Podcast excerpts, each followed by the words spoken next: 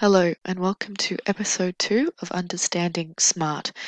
In this uh, episode, we are going to be focusing on SMART's uh, overall central argument and the uh, identity statement he puts forward. So, SMART questions why should not sensations just be brain processes of a certain sort? There are, of course, well known and lesser known philosoph- philosophical objections to the view that reports of sensations are reports of brain processes, but I shall try to argue that these arguments are by no means are cogent and commonly thought to be the case.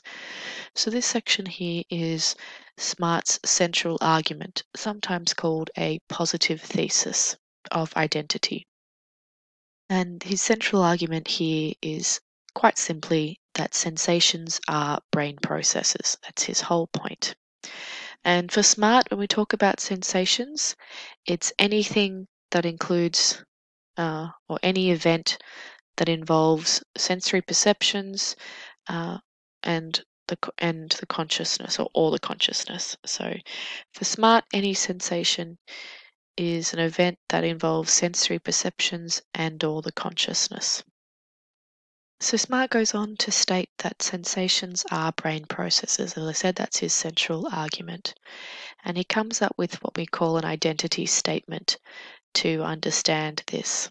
Uh, so his, Smart's identity statement is any mental state X is identical with some kind of brain state Y.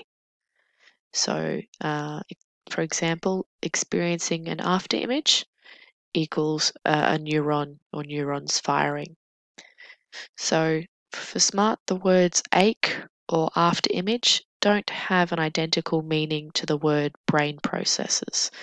This comes down to the way we interpret our language. So we cannot assume to make direct translation of sensation statements into brain process statements. So it follows that the thesis does not claim that sensation statements can be translated into statements about brain processes. And the reason being is that they are different logic and different rules with how they work in language. So we don't have the same way that we use and speak about sensations as we do when we speak about brain processes.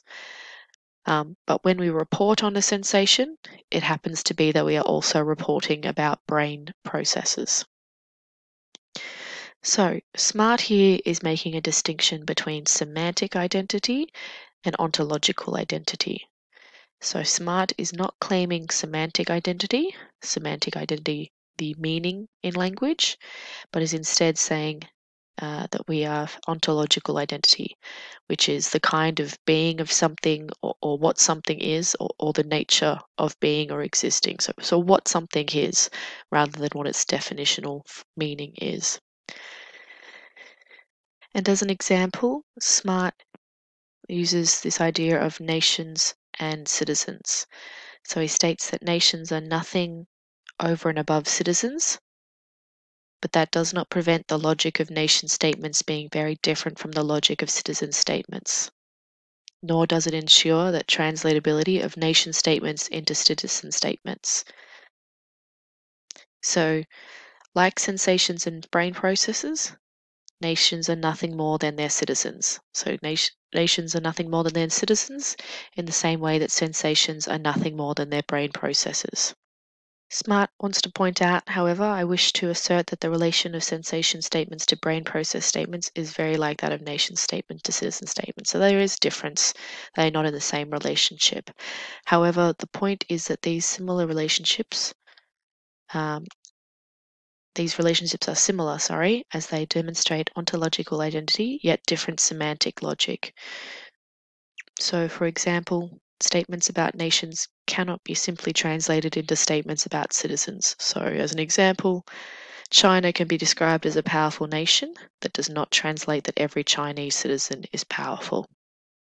So, just in summary again for this example, Smart explains the point with an analogy about nations when it comes to the difference between semantic identity regard with regards to meaning in language and ontological identity regards to the kind of being of something or, or what something is so this nation analogy uh, smart claims that nations are nothing more than their citizens just as sensations are nothing more than brain processes. And he cautions this analogy should not be pressed too far or taken too literally. The nation citizen relationship is not the same as sensation brain process relationship. However, what Smart is trying to point out uh, is to make is that these relationships are similar insofar as they demonstrate ontological identity yet different semantic logic.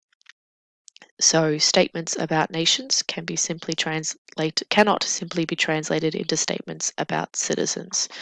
So again, we might describe China as a powerful nation, but that does not translate to implications that every Chinese citizen is also powerful.